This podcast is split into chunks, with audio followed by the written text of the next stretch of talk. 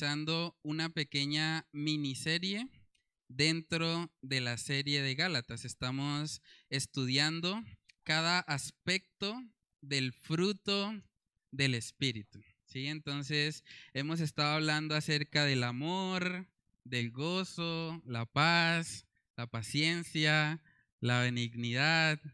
¿Saben qué sigue? Bondad, ¿cierto? Y vamos a estar hablando acerca de esa, de la bondad, de ese aspecto del fruto del Espíritu Santo, que es muy importante también en nuestras vidas. Hace ocho días nuestro hermano Juan Pablo nos habló acerca de lo que es la benignidad, ¿no? Que es esa actitud genuina y desinteresada del corazón de buscar realmente hacerle el bien a los que nos rodean. Es tener esa actitud. Esa es la diferencia que de pronto podemos encontrar entre la palabra benignidad y la palabra bondad. La benignidad tiene más que ver con el carácter, por eso en otras traducciones a veces se traduce como gentileza o como amabilidad. Es una condición interna de nuestro, de nuestro ser y la bondad tiene que ver ya más con las acciones, con lo que nosotros hacemos. Por eso un autor dijo alguna vez que la bondad es la benignidad puesta en práctica. Podemos decir que la bondad es la benignidad puesta en práctica. Y cuando hablamos de estos eh, dos aspectos del fruto del Espíritu Santo, tenemos que recordar que esos aspectos los encontramos en Dios. Si queremos encontrar el mejor ejemplo de benignidad, hay que ver a nuestro Dios. Si queremos encontrar el mejor ejemplo de bondad, también hay que mirarle a Él. Él tenía la intención de hacernos bien, Él es benigno. Y Él efectivamente lo hizo a través de enviar a su Hijo Jesús a morir en la cruz por nosotros. Dice la palabra en Salmos 135, verso 3, ahí vemos que se nos muestran esas dos cualidades. Salmo 135, verso 3 dice, alabad a porque Él es bueno Cantad salmos a su nombre, porque Él es benigno. Vemos la bondad y la benignidad de nuestro Dios. Por eso la clave para nosotros experimentar verdadera bondad en nuestra vida es mantener una comunión con el Señor. Es buscarle a Él. Vamos a leer el texto base entonces y comenzamos este tiempo con oración. El texto base está en Gálatas capítulo 5, versículos del 22 al 23. Dice ahí, mas el fruto del Espíritu es amor, gozo, paz, paciencia, benignidad, bondad, fe, mansedumbre, templanza. Contra tales cosas no hay ley. Vamos a orar. Padre, queremos pedir, Señor, de tu dirección en esta mañana. Queremos que seas tú, Señor, hablando a nuestras vidas, que no sea yo, Padre, que sea tu Espíritu Santo el que pueda hablarnos a través de tu palabra, Señor, que pueda redarguirnos, que pueda confrontarnos, Señor, y guiarnos a toda verdad, Padre. Oramos para que tú te glorifiques, Señor, en esta mañana, que todo lo que se ha dicho sea para exaltarte a ti, para humillarnos a nosotros, Señor, y para enseñarnos a depender cada vez más de tu Santo Espíritu. Oramos, Señor, todas estas cosas en el nombre de tu Hijo amado Jesús.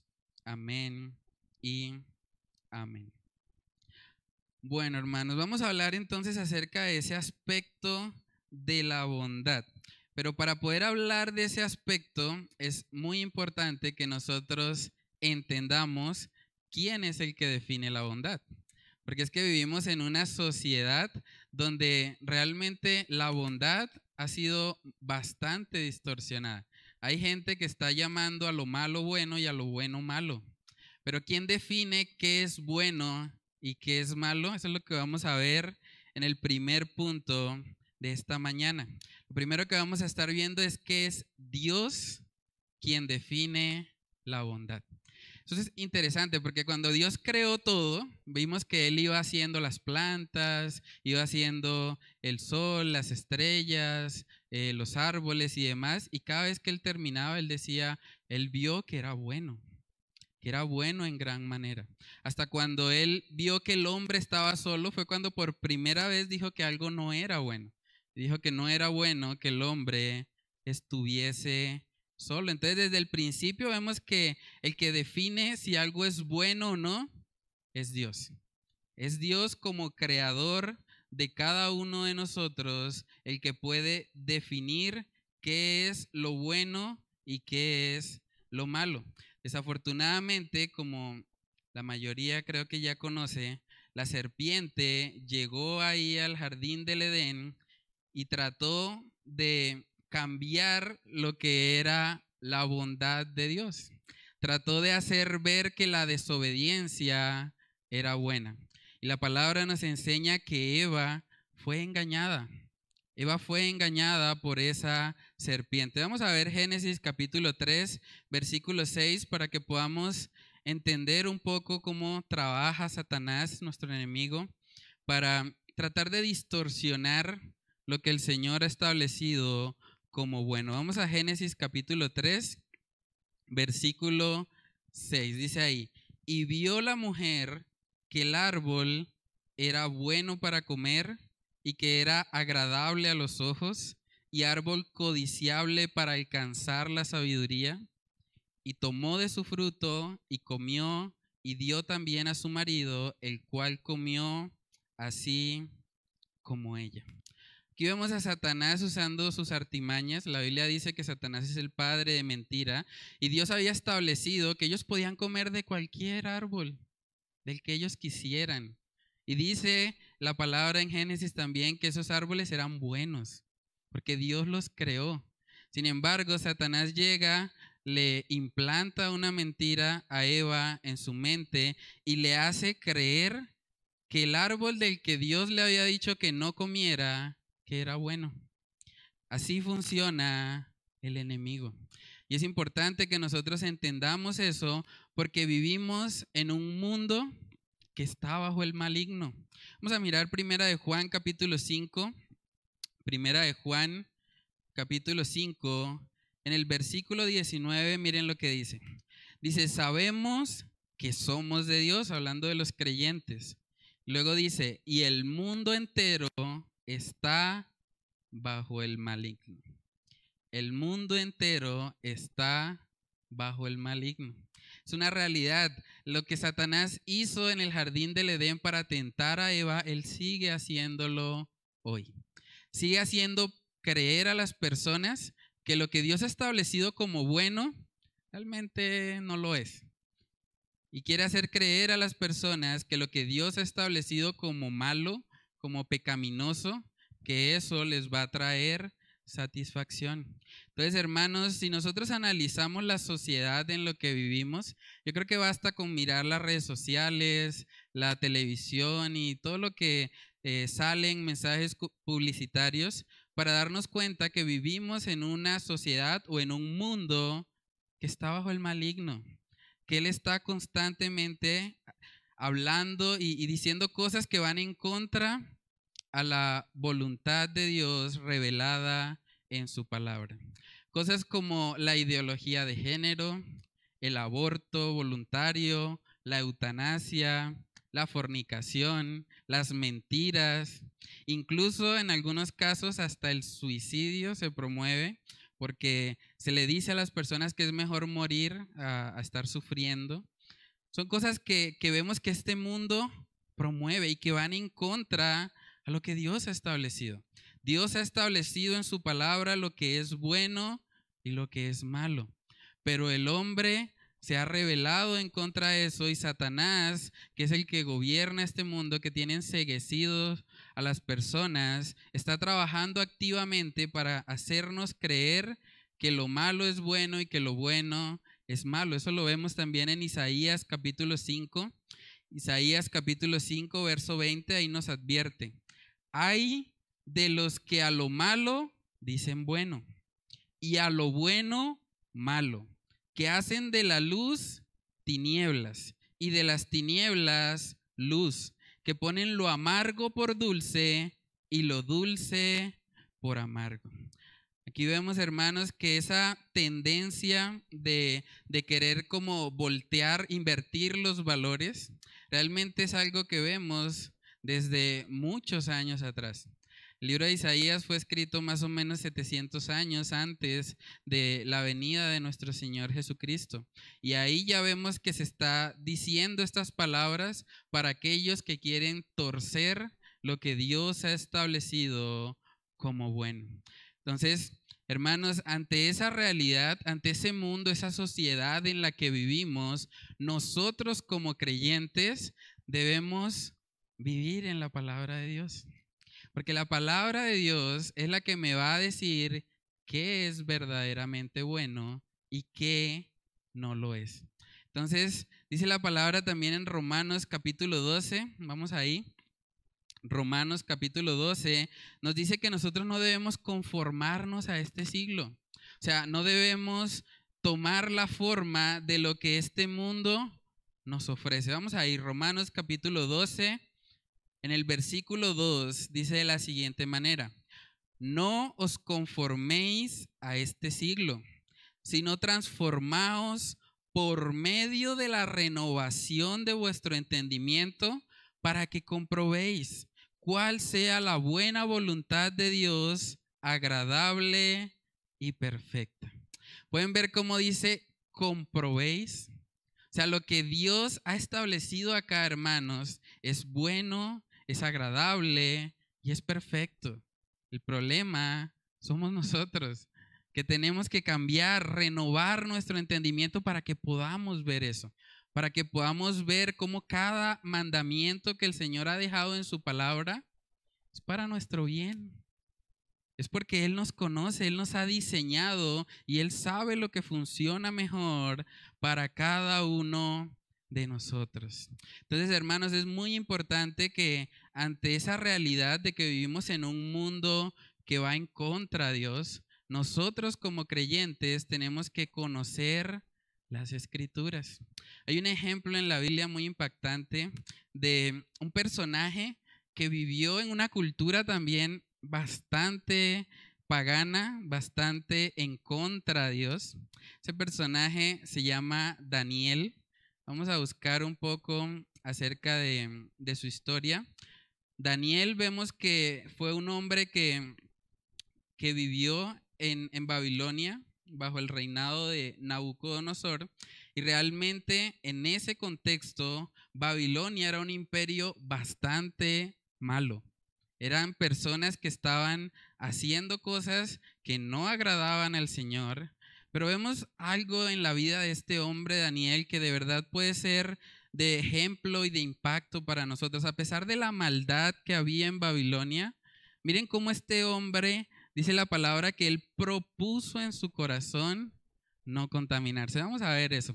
Daniel capítulo 1, Daniel capítulo 1, versículo 8, dice ahí, y Daniel propuso en su corazón no contaminarse con la porción de la comida del rey, ni con el vino que él bebía. Pidió, por tanto, al jefe de los eunucos que no se le obligase a contaminarse. La cultura en Babilonia era que ellos estaban comiendo eh, una porción de comida que era sacrificada a los ídolos. Por eso Daniel decía, yo no puedo participar de eso, porque la Biblia misma, el, el, Antiguo Testamento en ese contexto, enseña que él no debía comer eso. Y él propuso de antemano. Y él habló incluso con autoridades, porque el jefe de los eunucos era una autoridad en ese contexto. Y él habló con él, tuvo la valentía y vemos que el Señor le respaldó. El Señor le dio la gracia para que ese hombre le ayudara precisamente a no contaminarse con la comida y con el vino que se servía en Babilonia. Entonces, hermanos, así como Daniel tuvo esa valentía y como él estuvo dispuesto y, propuso en su corazón no contaminarse, nosotros que vivimos en un mundo malvado, tenemos que tomar esa misma decisión. Tenemos que proponer en nuestro corazón no contaminarnos, Porque este mundo realmente está ofreciendo constantemente oportunidades para pecar, oportunidades para vivir cosas que el Señor no ha establecido en su palabra. Vamos a mirar en 2 de Timoteo capítulo 3 para ver cómo es precisamente a través de las escrituras que nosotros podemos llegar a ser buenos o a mostrar ese fruto de la bondad. Vamos a 2 de Timoteo capítulo 3, versículos del 16 al 17. Segunda de Timoteo capítulo 3, versos del 16 al 17, dice de la siguiente manera. Toda la escritura es inspirada por Dios y útil para enseñar, para redarguir, para corregir, para instruir en justicia. Miren lo que dice el 17, a fin de que el hombre de Dios sea perfecto, enteramente preparado ¿Para qué? Para toda buena obra. La forma como nosotros vamos a vivir esta bondad, la práctica de la benignidad que estamos viendo hoy, es precisamente conociendo las escrituras y comparando, renovando nuestro entendimiento para que no sea este mundo o esta sociedad la que nos marque qué es lo bueno y qué no, sino que sea la misma palabra de Dios la que nos guíe en nuestras vidas. Entonces, hermanos, debemos preguntarnos a manera de reflexión, ¿cómo defines lo que es bueno y lo que es malo? ¿Cómo sabes que llevas una vida buena? ¿O cómo sabes si estás haciendo algo malo? ¿Qué define eso en tu vida? ¿Es la sociedad o es la palabra de Dios la que te muestra cuando algo está mal en tu vida. Hermanos, nosotros estamos permitiendo que, que, la palabra de Dios sea la que guíe nuestras acciones o tal vez buscamos vivir conforme a nuestra propia prudencia, a nuestra propia sabiduría. Debemos examinarnos en eso porque si vemos que estamos en un mundo entero que está bajo el maligno, nosotros como creyentes estamos llamados a marcar la diferencia, a hacer luz en medio de las tinieblas. Y para poder cumplir con ese propósito necesitamos conocer la palabra de Dios.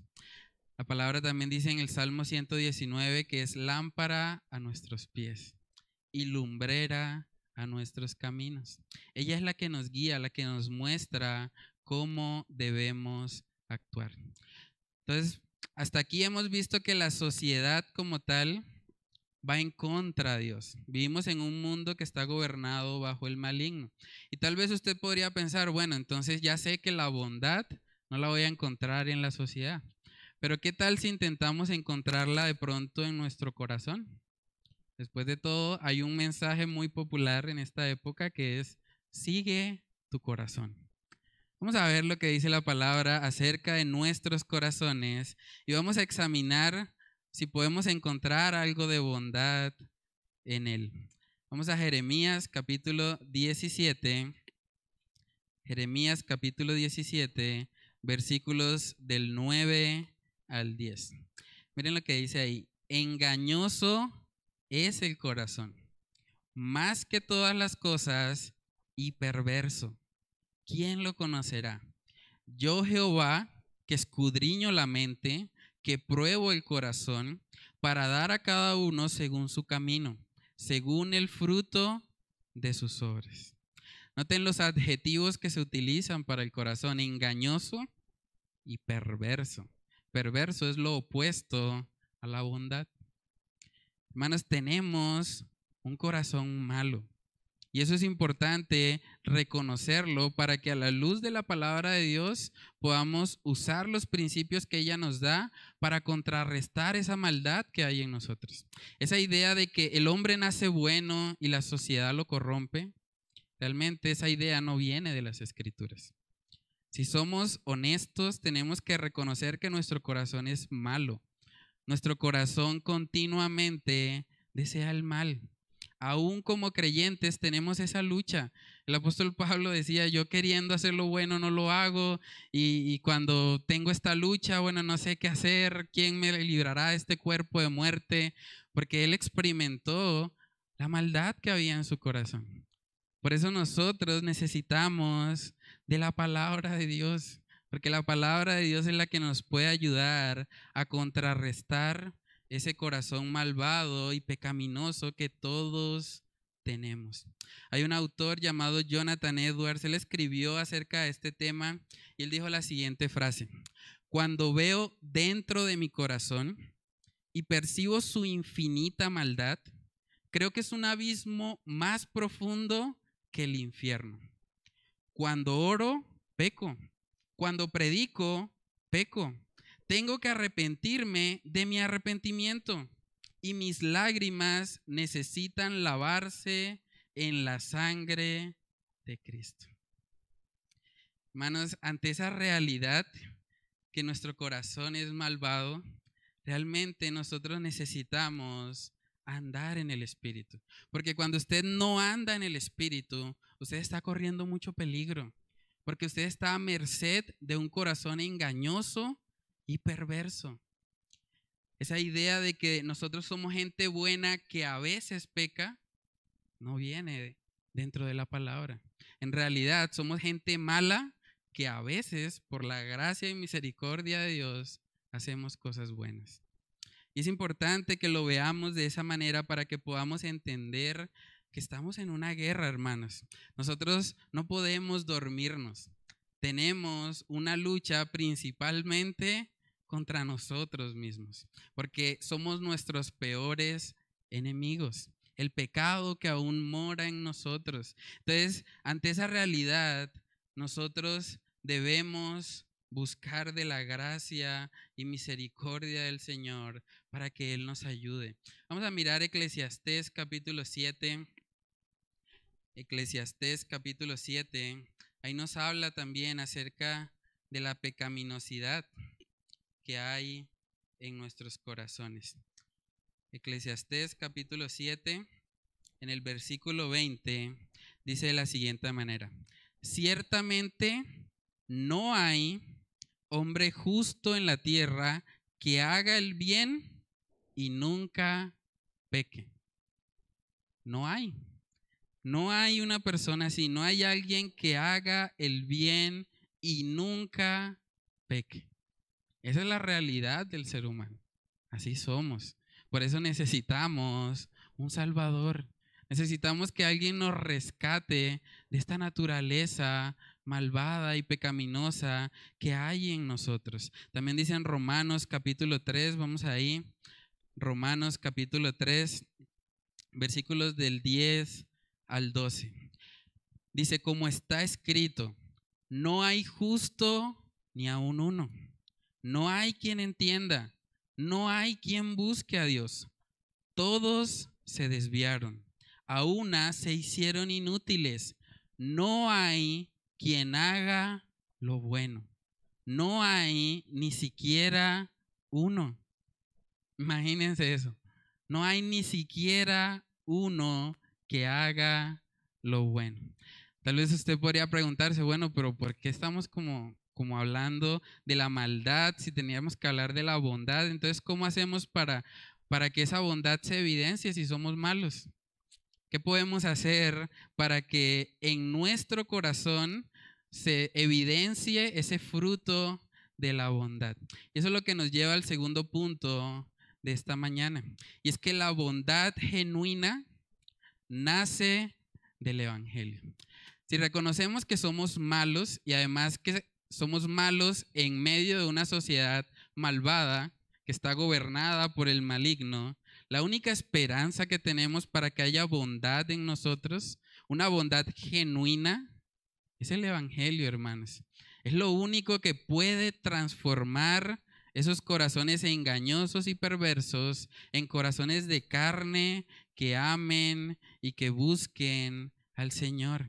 Dice la palabra en Jeremías capítulo 13. Es una pregunta bastante particular. Dice Jeremías 13, 23. Dice, ¿mudará el etíope su piel y el leopardo sus manchas? así también podréis vosotros hacer bien estando habituados a hacer mal. ¿Es eso posible? Siendo malos nosotros. Hermanos, la buena noticia del Evangelio es que el Evangelio no nos deja así con nuestra maldad. El Evangelio llega para transformarnos. Por eso es tan importante el Evangelio para nosotros poder vivir en el fruto del Espíritu. Porque solamente cuando hemos recibido el Evangelio, el Espíritu Santo viene a morar en nosotros y podemos empezar a evidenciar estas características que estamos estudiando. Vamos a mirar Ezequiel capítulo 36. Ahí está la profecía acerca de el nuevo pacto. Y miren lo que dice Ezequiel capítulo 36, versículos del 26 al 27. Dice ahí, os daré corazón nuevo y pondré espíritu nuevo dentro de vosotros y quitaré de vuestra carne el corazón de piedra y os daré un corazón de carne y pondré dentro de vosotros mi espíritu y haré que andéis en mis estatutos y guardéis mis preceptos y los pongáis por obra. Eso es lo que hace el Evangelio en nosotros. El Evangelio nos cambia de adentro hacia afuera. Por eso Jesús hablaba de un nuevo nacimiento. Porque el Félix pecador, el que tiene un corazón engañoso y perverso, tiene que morir. Tiene que menguar para que Cristo crezca, para que el fruto del Espíritu se evidencie en nosotros. Entonces necesitamos el Evangelio para poder vivir este aspecto de la bondad. Sin el Evangelio no hay bondad. Y usted me podría decir, ah, pero yo conozco gente que hace cosas buenas. Yo conozco gente que de pronto ayudan a otros, que de pronto están haciendo cosas para satisfacer una necesidad. Pero hermanos, cuando nosotros examinamos las motivaciones de esas personas, casi todos los que de alguna manera están involucrados en eso, lo están haciendo precisamente para ellos sentirse bien. Cuando les preguntan a las personas, bueno, ¿qué lo motivó a usted a llevar un mercado, a de pronto establecer una fundación para ayudar a los necesitados?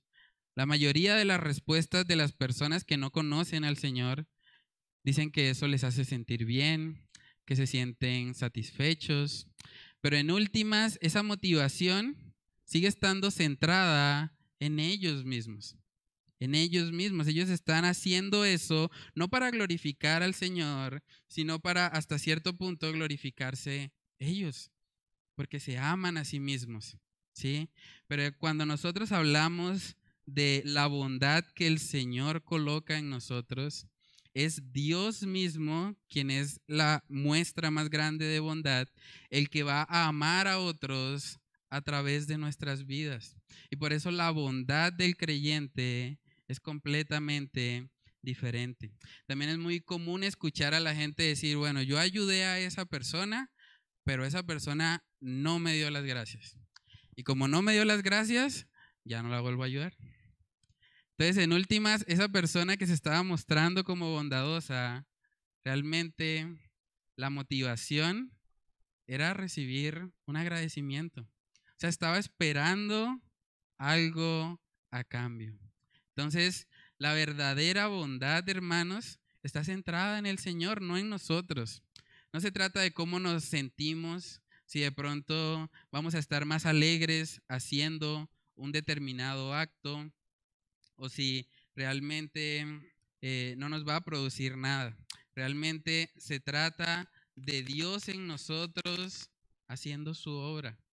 Dios en nosotros. Por eso en Mateo capítulo 5, cuando habla acerca de que como creyentes somos la luz del mundo, dice que las buenas obras son las que glorifican al Padre.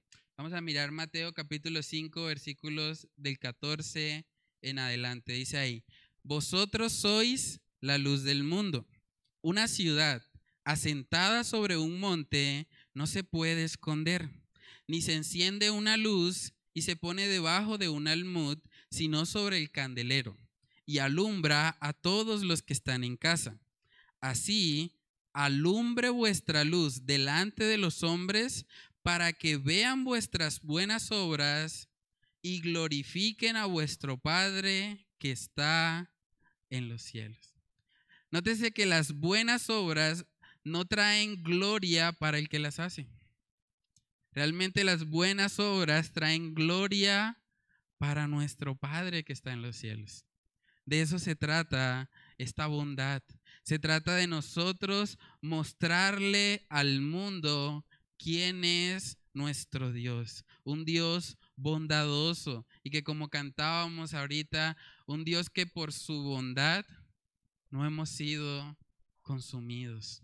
Hermanos, necesitamos llenarnos del Espíritu Santo, llenarnos del Señor para que sea Él el que produzca en nosotros este fruto, este deseo de, de realmente llevar a la práctica, de actuar en cuanto a el deseo que podemos tener de hacerle bien a otras personas. Vamos a mirar Tito capítulo 3, ahí vemos un poco acerca de, de cómo fue la bondad del Señor para con nosotros. Vamos a mirar Tito capítulo 3, versículos del 4 al 7. Tito capítulo 3, versículos del 4 al 7 dice de la siguiente manera. Pero cuando se manifestó la bondad de Dios nuestro Salvador y su amor para con los hombres, nos salvó, no por obras de justicia que nosotros hubiéramos hecho, sino por su misericordia, por el lavamiento de la regeneración y por la renovación en el Espíritu Santo, el cual derramó en nosotros abundantemente por Jesucristo nuestro Salvador, para que, para que justificados por su gracia, viniésemos a ser herederos conforme a la esperanza de la vida eterna. Hermanos, la bondad de Dios es la que nos salvó. No por obras de justicia, no porque nosotros lo merezcamos, porque lo hayamos ganado, no. Es por la bondad, por la gracia y por el amor de nuestro Señor. Entonces, de la misma manera, así como hemos recibido esa bondad, así como Él nos salvó sin mirar quiénes somos, ahora estamos llamados hacer el bien a todos, hacer el bien a todos, porque así como hemos recibido bondad, debemos dar bondad a otras personas, a los que nos rodean. Deben poder ver en nosotros que el Dios a quien nosotros adoramos es un Dios bondadoso. Es un Dios bondadoso. Hay un dicho que dice, hijo de tigre, sale pintado, ¿cierto? Entonces, si nos llamamos hijos de Dios y tenemos un Dios bondadoso, este atributo debe verse en nosotros. Debe ser algo que, que esté en nuestro carácter, en nuestro ser. Hermanos, solo el Evangelio puede motivarnos a nosotros a vivir de esta manera, a vivir realmente más allá de lo que nuestros deseos pecaminosos eh, quieren hacer. Vamos a mirar 2 de Corintios capítulo 5. 2 de Corintios capítulo 5 versículos del 14 al 15. Dice ahí de la siguiente manera, porque el amor de Cristo nos constriñe, pensando esto, que si uno murió por todos, luego todos murieron, y por todos murió para que los que viven ya no vivan para sí, sino para aquel que murió y resucitó por ellos. Hermanos, ya no vivimos para nosotros. Ya no vivimos para ese corazón malvado, perverso, engañoso. Ahora vivimos para Dios. Él es el centro de nuestras vidas. Y por eso es que podemos experimentar bondad. Porque naturalmente la bondad no está en nosotros. Pero Dios que nos hace nuevas criaturas, que transforma el corazón de piedra en un corazón de carne, es Él el que produce esa bondad. Y por eso vamos a ver que el apóstol Pablo oraba por las iglesias. Él oraba para que en las iglesias se manifestara esa bondad. Vamos a mirar segunda de Tesalonicenses capítulo 1. Segunda de Tesalonicenses capítulo 1, versículos del 11 al 12. Presten atención a, a, la razón por la que está orando aquí el apóstol Pablo. Dice, por lo cual, asimismo, oramos siempre por vosotros, para que nuestro Dios os tenga por dignos de su llamamiento y cumpla todo propósito de qué? De bondad y toda obra de fe con su poder, para que el nombre de nuestro Señor Jesucristo sea glorificado en vosotros y vosotros en Él, por la gracia de nuestro Dios y del Señor Jesucristo. Hermanos, si queremos glorificar al Señor, debemos ser personas bondadosas.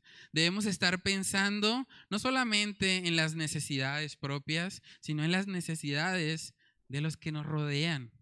¿Alguna vez te has puesto a pensar cuál es la necesidad de la persona que está a tu lado?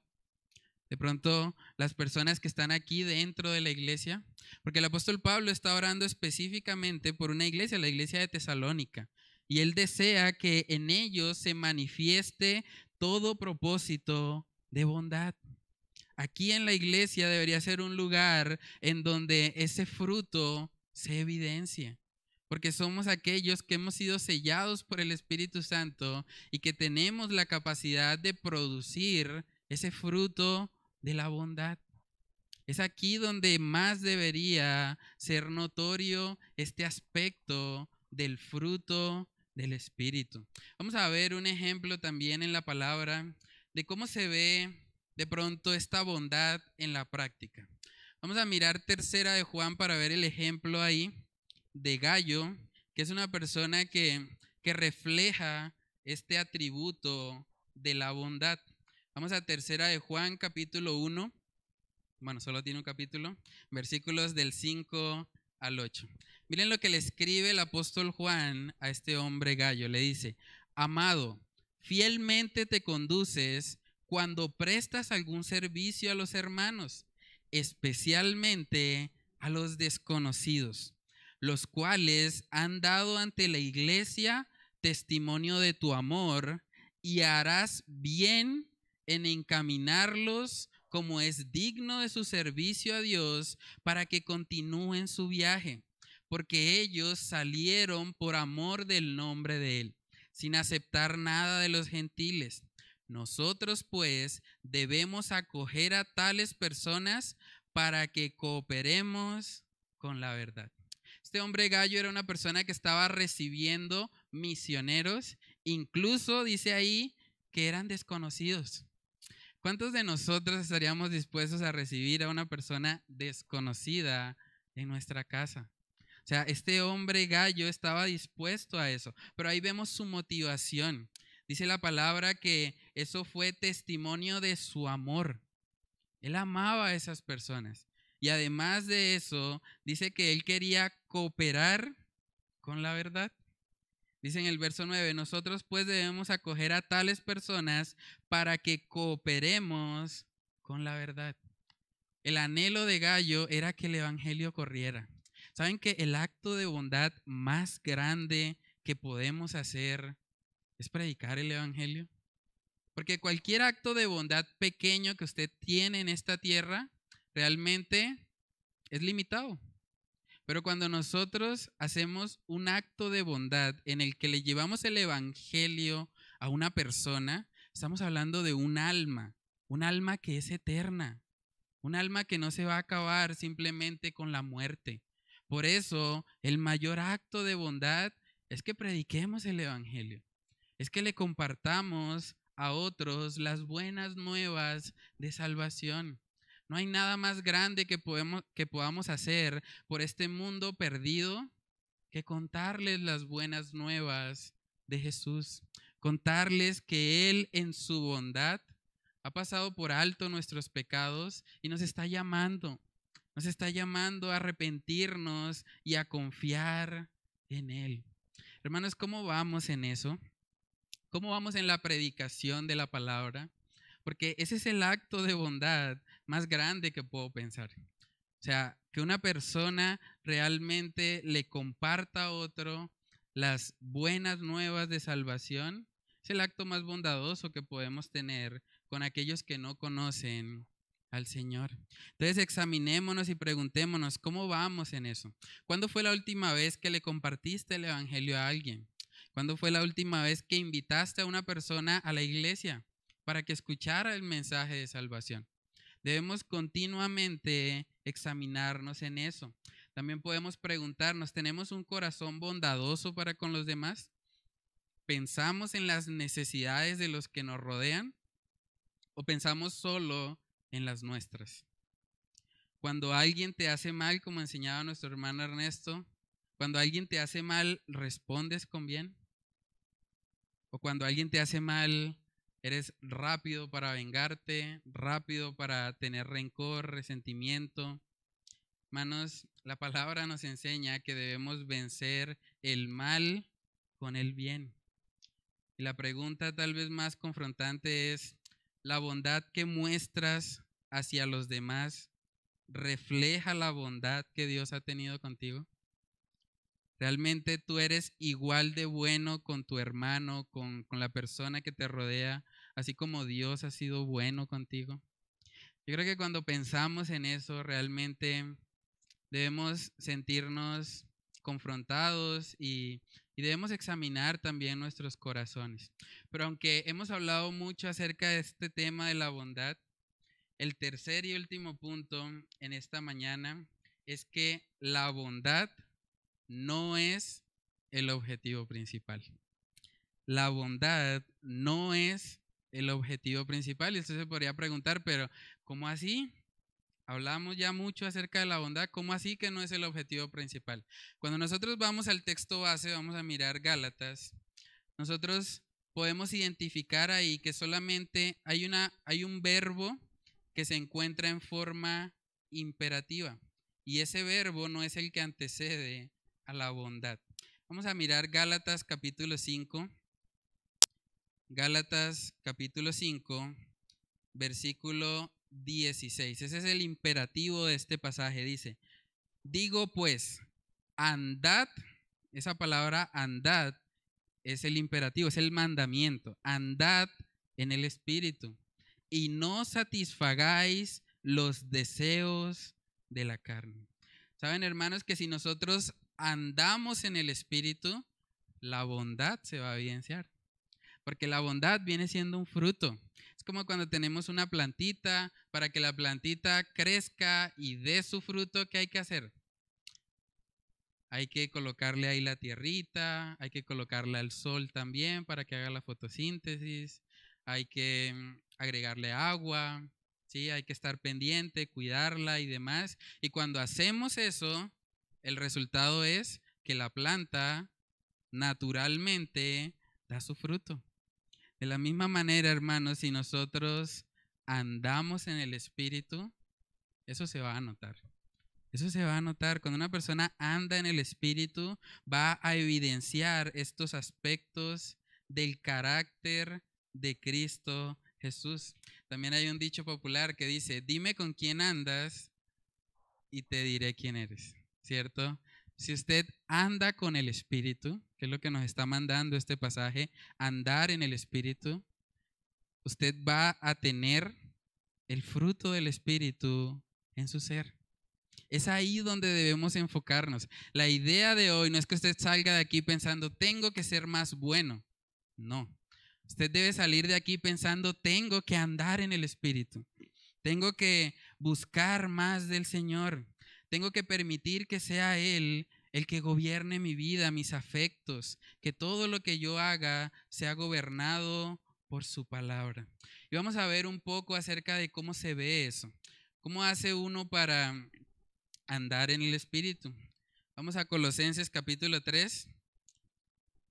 Colosenses capítulo 3, versículos, versículo 16.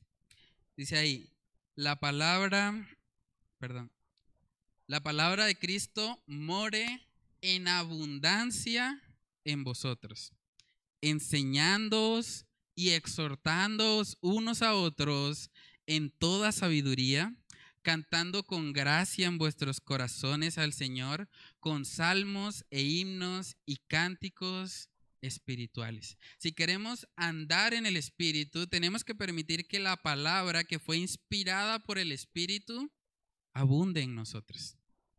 Que realmente, continuamente, la estemos leyendo, nos estemos alimentando de ella, para que sea ella la que nos dirija. También preguntémonos cómo vamos en eso. ¿Cómo está la lectura matutina de la palabra de Dios en tu vida? ¿Realmente lees la palabra diariamente? ¿O es algo que solamente haces los domingos porque estamos en culto? Debemos vivir una vida en la que la palabra de Dios esté abundando en nosotros, hermanos. La palabra de Dios es la que nos va a ayudar en medio de esta generación perversa en la que vivimos. Vamos a mirar también Mateo capítulo 6 para ver otro aspecto de andar en el Espíritu. Mateo capítulo 6, versículos del 5 al 6. Dice ahí, y cuando ores, no seas como los hipócritas, porque ellos aman el orar en pie en las sinagogas y en las esquinas de las calles para ser vistos de los hombres. De cierto os digo que ya tienen su recompensa. Mas tú, cuando ores, entra en tu aposento y cerrada la puerta, ora a tu Padre que está en secreto. Y tu Padre que ve en lo secreto, te recompensará en público. Hermanos, debemos preguntarnos, ¿cómo está nuestra vida de oración? Realmente esa área de tu vida en la que tal vez nadie más te conoce, ni siquiera tu cónyuge. ¿Cómo está tu vida privada de oración? ¿Realmente estás orando? ¿Estás apartando un tiempo específico para estar en comunión con el Señor? Porque si no hacemos eso, el fruto no va a evidenciarse. El fruto no va a salir si nosotros no lo estamos cultivando, si no estamos andando primero en el Espíritu. Por eso el mandamiento aquí en Gálatas 5 es andad, andad en el Espíritu.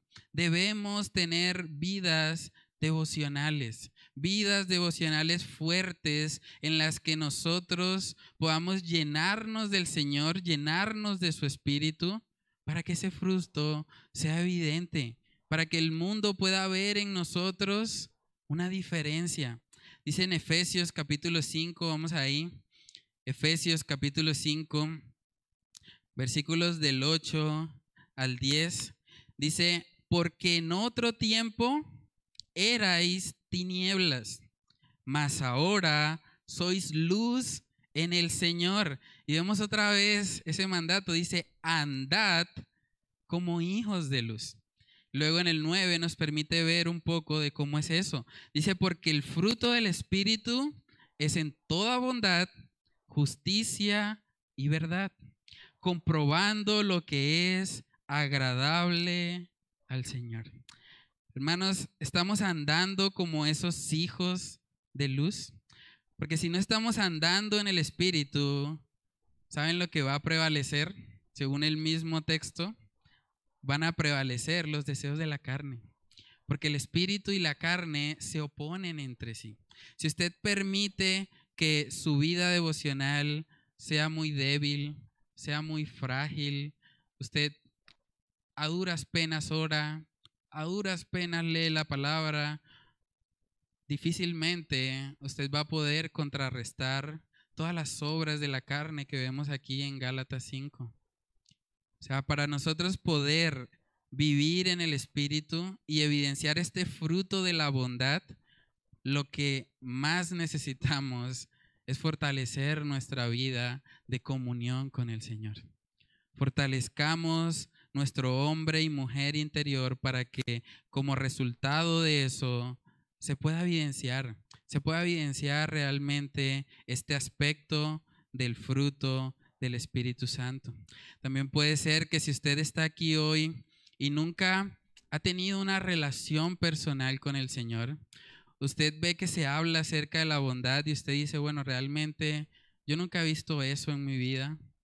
O que estamos hablando también acerca de, de la vida devocional. De pronto usted al escuchar este mensaje, usted reconoce y piensa, yo no tengo una vida devocional. Yo no tengo una relación con el Señor.